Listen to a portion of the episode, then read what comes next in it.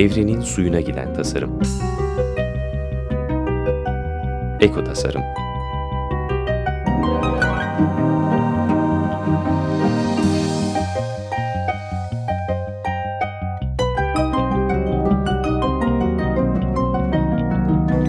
Hazırlayan ve sunan Nurhan Kıyılır.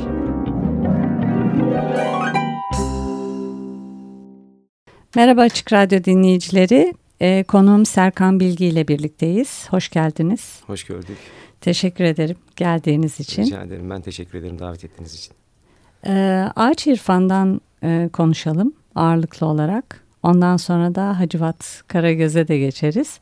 Tamam. Ama ağaç irfanı çok enteresan buldum. Tesadüfen buldum ben onu. Çok tiyatroyla alakam olmadığı için onu itiraf edeyim. Tiyatro cahili bir insanım. Biraz da korkarım. Ee, ama çok enteresan bir oyun e, gibi geldi bana. Ee, gazetede ilk gördüğümde. Ee, bu yakında da oynayacak.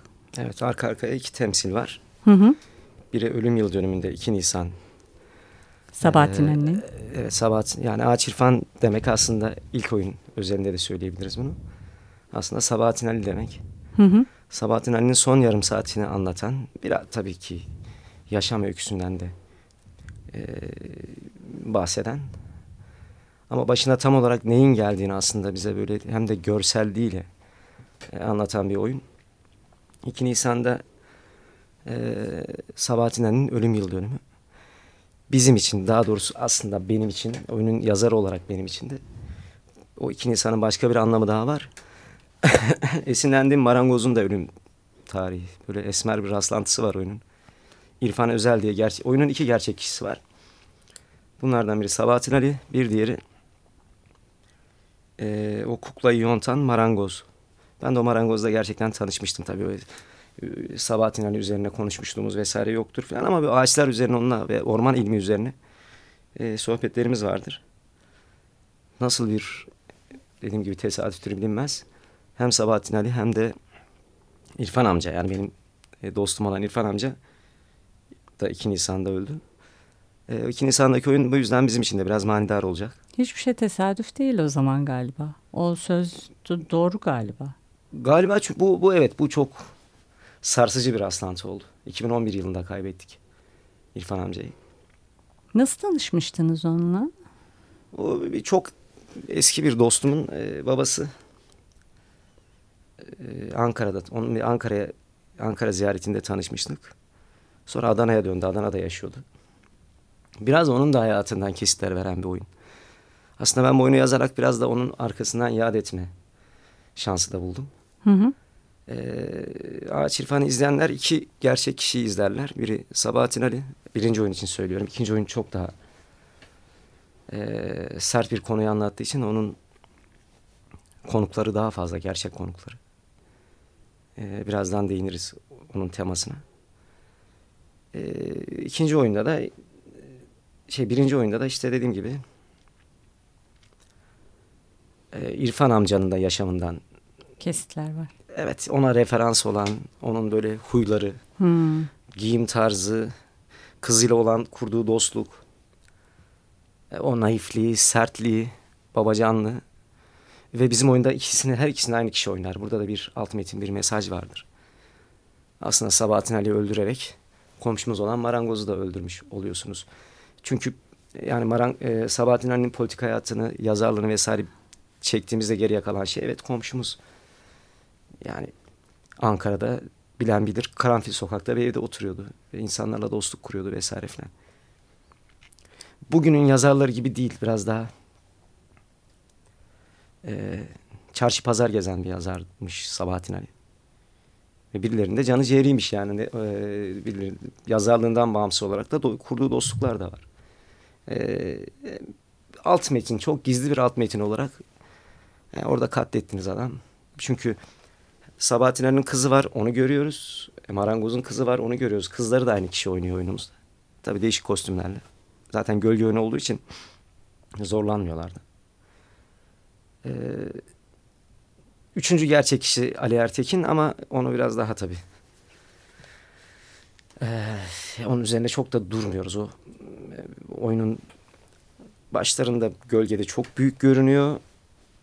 Kurban çok küçük ve oyunun sonuna doğru o minnacık kalıyor. Şu kadar bir şey olarak kalıyor o ışık oyunlarıyla.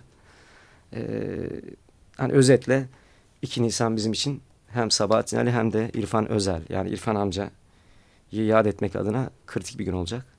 Hı hı. Özel bir gün olacak. Bir de 30'unda önümüzdeki pazartesi Şişli Kent e, Kültür Merkezi'nde bir ağaç festivalinin, uluslararası bir festivalin kapalış etkinliği olarak sahnedeyiz. Bu pazartesi yani 30 Mart pazartesi akşam 8 Ağaç İrfan. Ben de izlemeye geleceğim. Çünkü Bekleriz. izlemedim. Ona itiraf edeyim ama çok merak ettim hakikaten. Yani başımızın üstünde yeriniz var. Teşekkürler. Hatta bütün radyoyu davet edebiliriz. Ne güzel. Ee, Buradan Açık Radyo ekibine de duyurulur. Ee, Ayrıca e, böyle bir araştırayım derken oyunu ve sizi e, tiyatronun fragmanıyla karşılaştım. O da beni biraz şaşırttı. Evet. Çünkü fragmana çok alışık değiliz tiyatroda. Ee, Bayağı da güzel çekilmiş. Ee, İki ayrı fragman gördüm diye hatırlıyorum ama yanılıyor olabilirim. Ya biri jenerik bu belki biraz daha dikkate değer. Çünkü değişik oyunların da ben böyle teaser, fragman değil ama bizimkiler fragman dediği için dikkatinizi çekmiş olabilir. Birçok oyunun e, kısa videoları zaten var tanıtım amaçlı çekilen. Bizimkilerin fragman deme nedeni, oyunun yönetmeninin bunu tercih etme nedeni biraz böyle sinemaya da selam çakan bir teknik, belki de Tür- Türkiye'de ilk kez e, kullanılan bir teknik. Evet bir gölge oyunu. E, fakat hayali önde yani kuklayı canlandıran Halil Ersan önde ağaç irfanı canlandıran.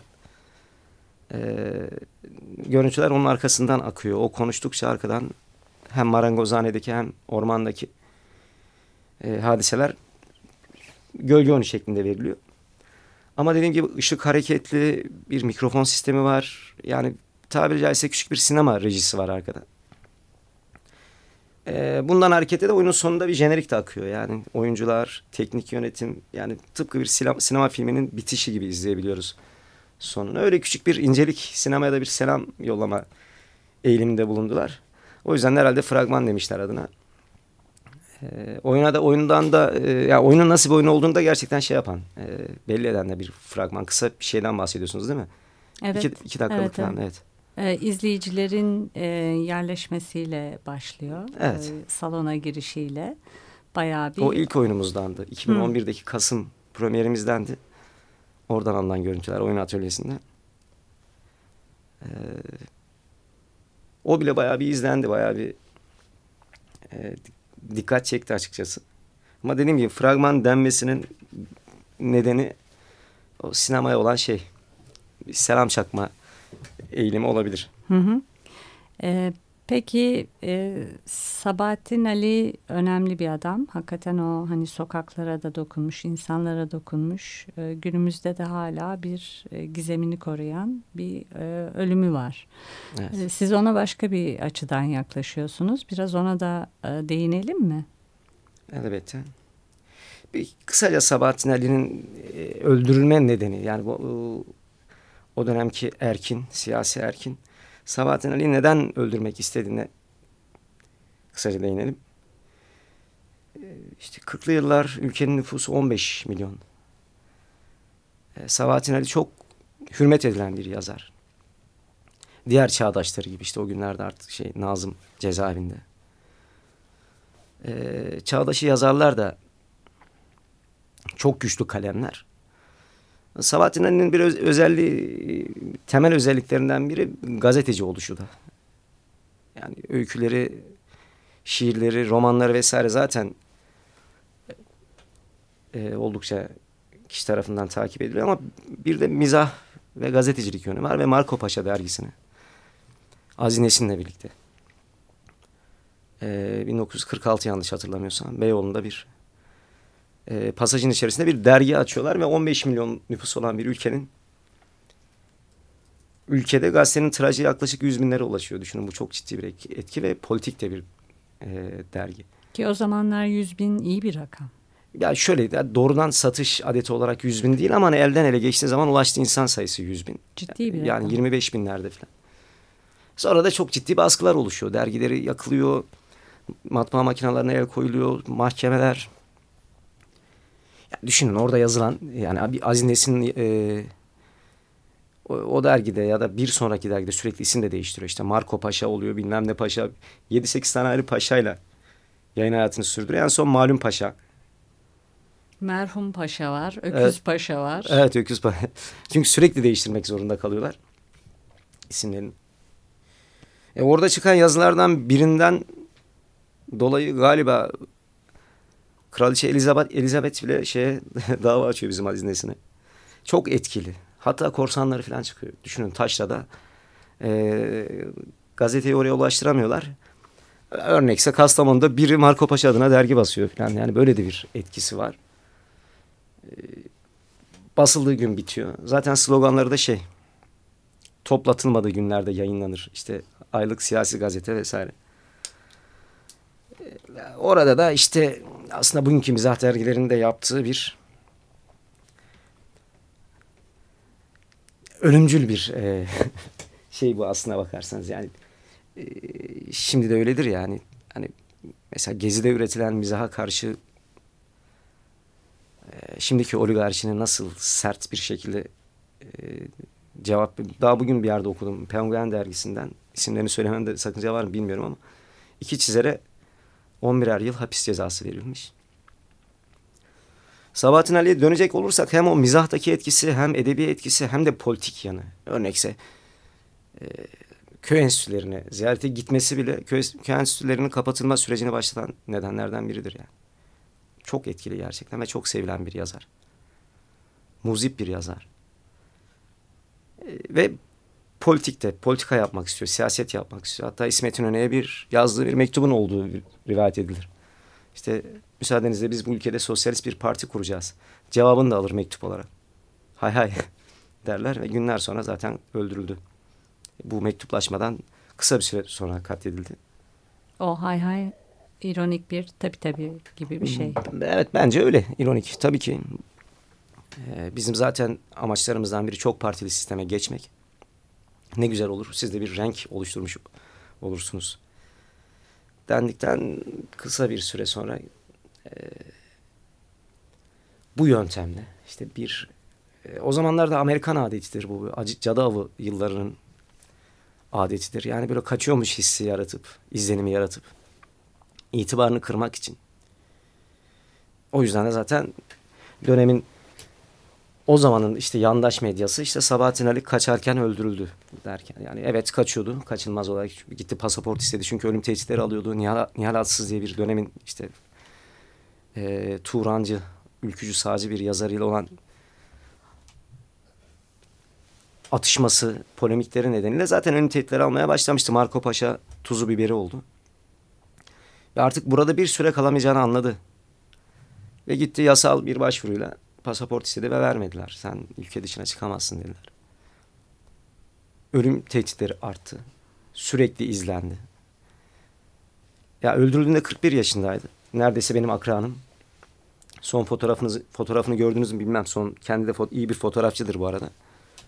Saçlar bembeyaz. Ee, yani nasıl tahrip edildiğini onun 55 yaş gibi duruyor. Evet. Gerçekten çok yıpratılmış bir yazardır. E sonra da eşi, dostu, çevresi, Adalet Cimci Özler, Rasim Huriler e, artık onu yurt dışına çıkartmanın yollarını arıyorlar. Kendi yine çok e, cesur yani şey de çok da ciddiye almıyor ya. Şey, nasıl söyleyeyim? Ya hatıraları vardır böyle başka bir yerde de söylemiştim. Ya örnekse onu e, iki polis de Ankara'dan beri takip ediyorlar. E, Ankara'da evi Ankara'da eşi ve kızı orada kalıyor. Şeyde Karanfil sokakta. E, gazete burada. Düşünün Ankara'dan buraya kadar takip edilmiş elinde vazil, valizler vesaire filan şu şeyin e, İstiklal Caddesi'nin meydan meydan tarafında artık yorulmuş şey diyor ki dönüyor polislerden ya baba diyor nasıl olsa eve kadar geleceksin bari valizin birini sen al filan. E, ve valizin birini gerçekten polise taşıtıyor. Çay içiyorlar diye biliyorum sonrasında. Birlikte. Evet son, bir dostluk kurduğu polisler de var artık hani çay ikram ettiği falan. Ama korkuyorlar tabii. Nasıl imha ederler acaba Sabahattin Ali'yi? Neden korkuyorlar? Dediğim gibi halkın büyük bir teveccühü var Sabahattin Ali'ye. Çok az yazar, yazara nasip olacak kadar bir sevgi var. E, o çünkü dergisinin adını bile gidip işçilerden kotardı. Gitti işçilerle konuştu dedi ki ne olsun derginin adı. Onlar da dediler ki üstad Marco Paşa olsun. Dönemin esprisi. Gerçekten de Marco Paşa diye bir doktor yaşarmış. Duymuşsunuzdur belki. Onun da şöyle bir artık mahlası oluşmaya başlamış. Yani bir, bir derdin varsa git anlat Marco Paşa'ya. İşçilerin telkini üzerinden dergisinin adını Marco Paşa koyuyor. Çok e, gerçekten sıcak ilişkileri var. Yani şiirlerin ayrı bir alıcısı var. Mizahın ayrı bir alıcısı var. Edebiyatın ayrı bir alıcısı var ama politik kimliğinin de hem tesir olarak da hem eğilim olarak da ayrı başka bir e, nasıl derler şey oluşuyor. Bir kitlesi oluşuyor Sabahattin hani. Ve ünleniyor. Sadece Türkiye'de de değil. Şövalye ruhlu derler yani. Yani bir yazısı var işte namuslu olmak bu kadar güç müymüş bizi giydiren. Yani bir çok dokunaklı, çok etkili bir yazısı vardır mesela. Bu şu da tabii 15 nüfus 15 milyonluk bir ülkede bir derginin, bir gazetenin bu tirajlara ulaşması da o ilk aydınlanma günleri mi diyelim işte o köy enstitüleri vesaire filan. Ee, şimdikinden çok daha iyi. Ben Leman dergisinde de e, uzun bir süre mesaide bulundum e, neredeyse benzer tirajlar. Arada yaklaşık 60 yıl var. E, böyle bir adamı nasıl öldürebilirlerdi? Burada çok kritik bir şey var. E, insanların gözünün önünde arabasına bomba koyarak ya da Hrant'a yaptıkları gibi bir cadde ortasında öldüremezlerdi. Halkın tepkisinden korktular. Ee, ve onu işte bir hizbe bir yerde, bir ormanda gerçekten hastalıklı bir katile yani ordudan atılmış bir kaçakçıya bu işi ihale ettiler.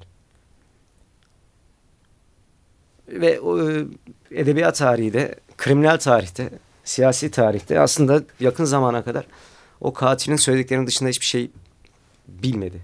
Şey konusunda, cinayet konusunda.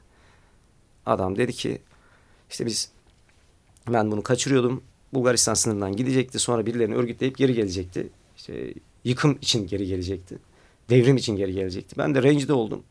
Milliyetçi biriyim. Öldürdüm dedi ve hala böyle biliniyor. Bizim oradaki biricik iddiamız bunun böyle olamayacağı. Ee, bunun bu kadar hani böyle adli bir vakaymış gibi hemen üzerine örtebileceğimiz bir vaka olmadı. Sabahattin Ali'nin kesinlikle e, sorgulanmadan yani ya bir uç karakolda ya da bizzat olay yerinde onları izleyen bir başka oyunumuzda da var çünkü bu görülüyor yani. Bunu dramatürjik olarak da koyduk, en merkeze koyduk. Böyle olamayacağı yani, ondan kesinlikle çünkü dediğim gibi yani o bir teşkilat adamı da her şeyden önce.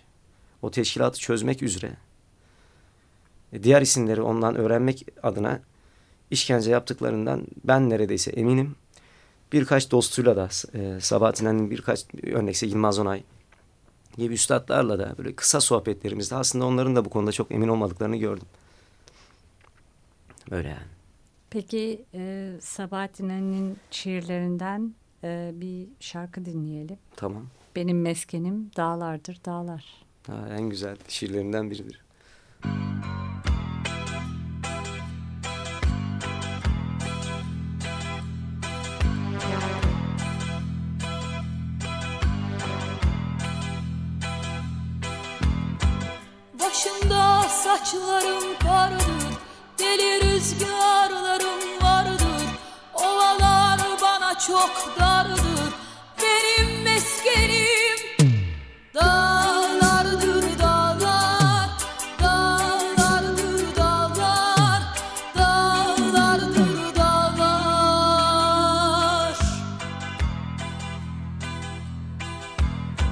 Şehirler bana bir tuzak İnsan sohbetleri yasak. Uzak olun benden uzak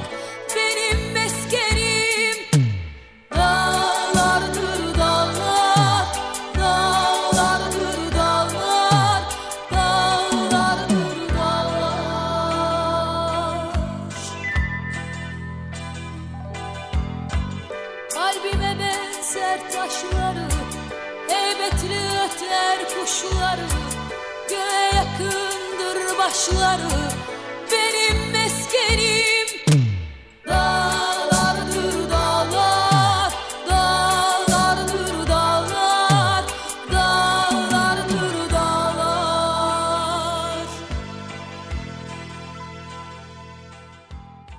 Merhaba tekrar Açık Radyo dinleyicileri. Konuğum Serkan Bilgi ile birlikteyiz. Kendisi oyun yazarı. Aynı zamanda TV oyunculuğu da var. Bir de Karagöz Hacivat tasarımı var. Ayrıca yaptığı oyunlar var. Onu da başka bir programda konuşacağız. Biz bugün Ağaç İrfan oyunundan bahsettik bu ilk yarıda. Ve e, Sabahattin Ali'nin de 2 Nisan'da aynı zamanda da Marangoz İrfan abinin de ölüm Evet. yıl dönümü tesadüf olmadığından da bahsetmiştik. E, 30 Mart'ta da o oyun e, bu yakada Şişli'de, Evet, Şişli'de. sergileniyor. Oyunla ilgili bir şeyler bir söyleyelim değil mi? Ağaç İrfan kimdir? Bir de bu üçleme bir oyun olacak. Bu birincisi. Galiba üçlemeyi de aşacak. Çünkü bir anlatıcı olarak tasarlanmıştı zaten.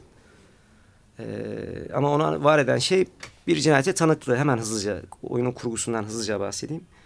Sabahattin Ali ıstırancı ormanlarından kaçmak üzereyken bir mola veriliyor. Cinayetin işlendiği ya da etkisiz hale getirildiği anlardan bahsediyor. Sırtını bir meşe ağacına yaslıyor ve Gorki'nin bir romanını okumaya başlıyor. Tam bu arada saldırıya uğruyor zaten. O sırtını ya- yasladığı meşe ağacı yaklaşık bir yıl sonra kesiliyor 1949 senesinde. Kaçak ormancılar ormana giriyorlar. Oradan bayağı bir ağaç buluyorlar. Bunlardan biri e, kahramanımız olan Macar meşesi. Marangozhaneye geliyor ağaçlar bir çingene arabacı vasıtasıyla. Orada da başka bir zarafet var oyunda. E, marangozun kızı da kendisinden bir kukla yapmasını istiyor. Yani bir oyun arkadaşı istiyor. E, marangoz İrfan Bey de kızına bir kukla yapıyor. Çirkin bir kukla yapıyor böyle saçlı başlı falan. Ee, ama yani ağaç ehli olduğu için ikinci oyunda göreceğiz ki aslında onu bir Ermeni üstattan, ustasından öğrenmiş kuklacılığı.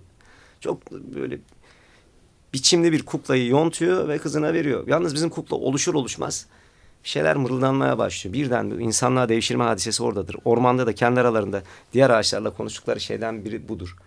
Yani hiçbiri kesildikten sonra hantal bir masa olmak ya da bir sandalye olmak istemezler. Değişik istekler vardır. Bunlardan biri bir kayığa kürek, bir diğeri bir işte biri başka biri bağlama olmak ister falan. Bizimkinin e, düşü insanlaşmaktır. Böyle bir merakı da var. Sonra zaten pişman da oluyor. Bu enerji onu aşıyor çünkü. E, Üçüncü oyunda geri şimdiden haber ya neyse üçüncü oyundan hiç bahsetmeyeyim. Daha iki bile sergilenmemiş. Her neyse e, bütün bütün hadise gözün önünde olduğu için o bu fırsata ulaşır ula- ulaşmaz en azından biçim olarak insan formuna ulaşır ulaşmaz cinayetin bütün detaylarını anlatıyor. Ormanı ve cinayeti anlatıyor. Nereden geldiğini ve hadisenin nasıl olduğunu ve nasıl yontulduğunu bütün serüvenini anlatıyor. Bir sonraki hikayesinde de ikinci oyunumuzda da Sivas katliamını anlatacak. Ve e, daha doğrusu linç kültürünü anlatacak. Çünkü 6-7 Eylül'e de tanıklık etti. Ortaköy'de bir marangozhaneden bahsediyoruz. Orada da gözün önünde bazı şeyler oluştu ve benzer şeyler oluştu. Linç. Ee, onları birbirine harmanlayarak hatta karıştırarak hatta kafamızı da karıştırarak anlatacak. Üçüncü oyununda da ilk üçlem olarak tasarladığımın son oyununda da e, artık daha Nazım'ı merkeze koyan, Nazım'ın artık bu sefer yurttan ayrılışını anlatan bir oyunla bitecek. E, kitap olarak da basılmak üzere.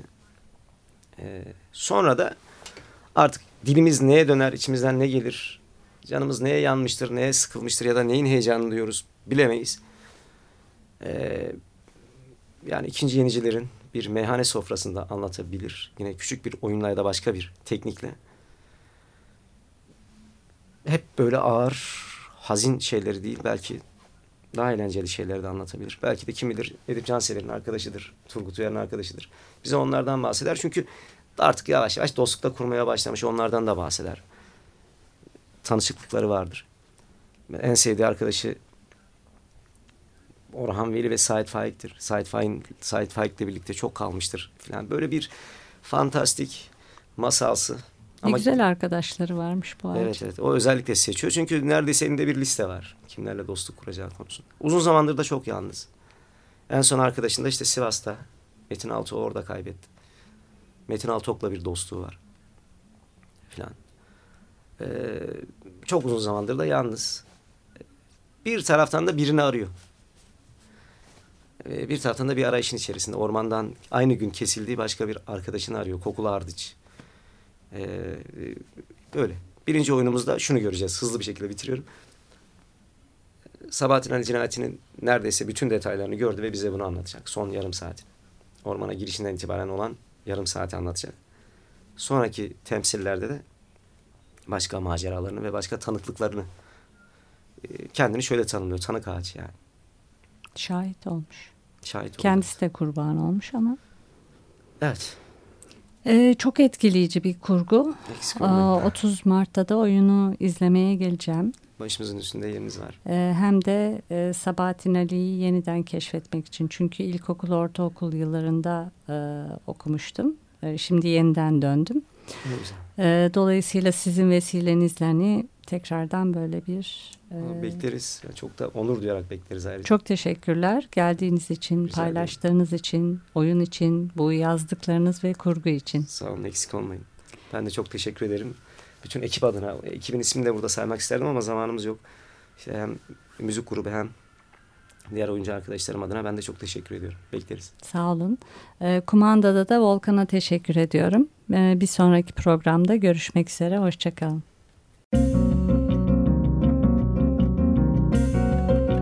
Evrenin suyuna giden tasarım. Eko tasarım.